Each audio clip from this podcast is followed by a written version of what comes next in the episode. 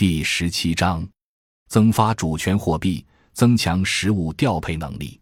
今人看到的建国史，大多淡去了建国初期复杂的抉择过程和试错过程。早在一九四九年四月，董必武、薄一波曾提出，因为物价上涨压力大，新政权不能增发货币。这个观点显然是有道理的，因为当时的财政赤字早就超出了政府债务率的红线。确实不具备增发货币的基础。然而，陈云主张增发货币。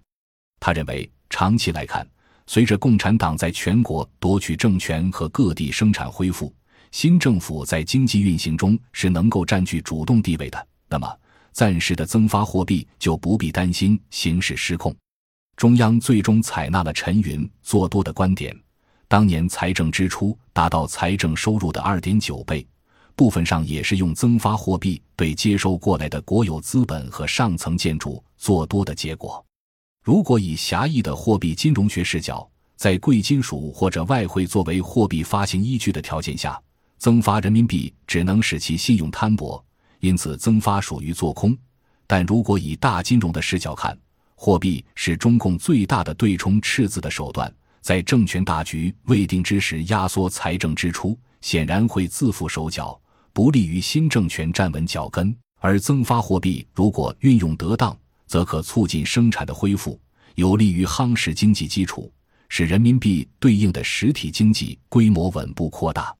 因此，增发是做多，减发才是做空。从下文可以看到，打击民生物资的投机，释放土地革命的巨大潜力，接管与运营国家资本，都需要政府使用看得见的手来操作。而货币是这只看得见的手近乎唯一可用的武器，但是，同为增发货币，人民币增发与民国时期的法币增发具有本质不同。法币在性质上是依附货币，信用维系在美元外汇储备上。随着外汇储备减少，法币相对于美元贬值，则法币在市场上的购买力下降。虽有发行出去的货币大部分又回流到工业和金融中心的上海。涌入实物投机领域，政府财政之手的调控作用亦被摊薄，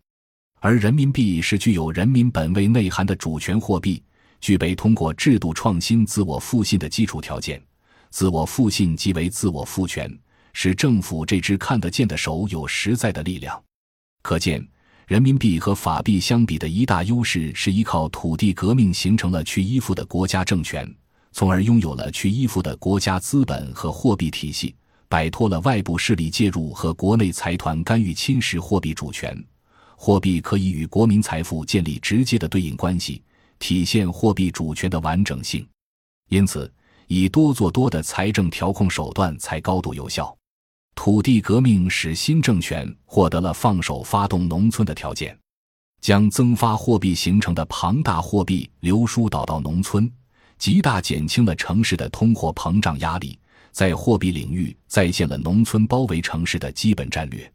从下文可见，土改和货币增发二者紧密结合，才能以多做多。在土地革命对农民进行了全面发动的基础上，通过增发货币，将更多劳动力和资金要素注入农村水利设施建设和农业生产，激励农业生产三年实现了百分之四十六的增长。通过恢复铁路、公路。航运等交通基础设施，将农村征收和采购来的农产品迅速集运到大城市周边，才能形成对商品投机者的绝对力量优势，并使各种蛇食制度成为可能。搞活国营工商企业，将城市工业产品带到农村市场回笼货币，才能够渐次地推进货币下乡并沉淀在乡，使农村成为巨大的货币蓄水池。